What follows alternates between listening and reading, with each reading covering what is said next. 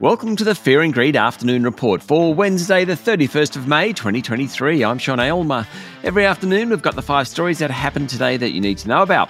Story number one, the S&P ASX 200 tumbled 1.6% today to 7,091 points. That's back to late March levels and only just above where the bourse started the year. Weak economic data out of China and surprisingly strong inflation figures locally weighed on stocks. The Bureau of Statistics figures show that inflation for the 12 months to the end of April was a higher than expected 6.8%.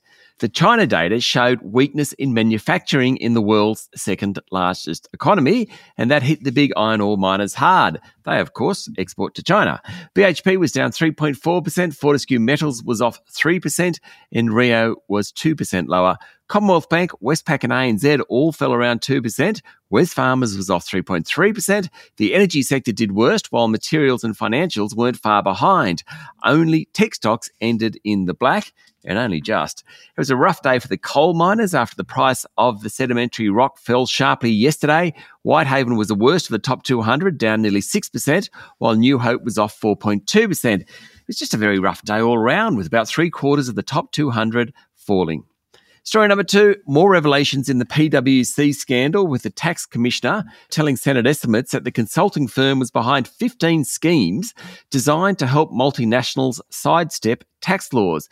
And of course, at the heart of this scandal is the fact that PwC, having signed a confidentiality agreement, worked with the government to design those laws. The idea was to capture more tax from multinationals.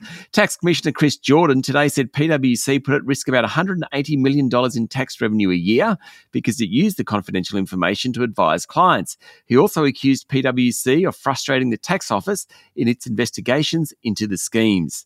Story number three the banking and superannuation watchdog, APRA, said it's being more active to ensure super funds accurately reflect the value of their assets, including those unlisted assets.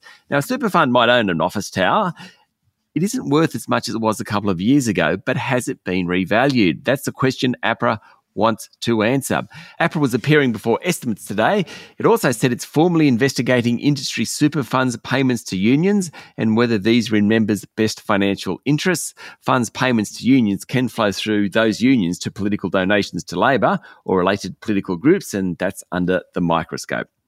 Story number four Bank of Queensland has been hit with enforceable undertakings by two regulators for failing to have sufficient anti money laundering and risk management controls in place. The announcement comes six months after the bank said it wasn't being watched by regulators. One undertaking comes from Banking Oversight Agency, the Australian Prudential Regulation Authority, and the other from the financial crimes watchdog AUSTRAC.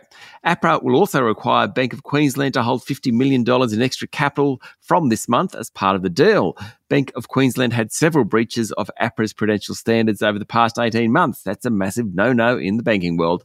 APRA said the bank has acknowledged its past risk management and risk culture weaknesses. Bank of Queensland's share price fell nearly 5% today. And finally, story number five Parliament was very busy today between question time, Senate estimates, and normal business. One bill that passed through the House of Reps was the Constitutional Amendments Bill establishing the Voice to Parliament referendum. It's a first step in the process, and while the Nationals and a handful of Liberal MPs opposed the bill, it passed easily 121 votes to 25.